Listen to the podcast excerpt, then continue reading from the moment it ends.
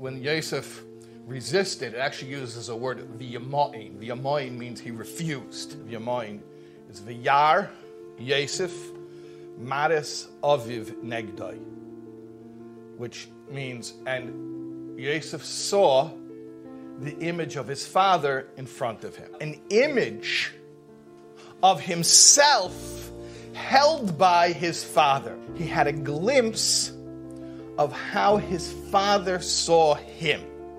And when he saw himself the way his father saw him, he knew he was strong enough to overcome. The way we look at our children gives them a self concept which they bring with them even when we're not there to tell them the right thing to do. If a parent taught you that what you are is strong and good and capable, you bring that with you into all of the situations of life.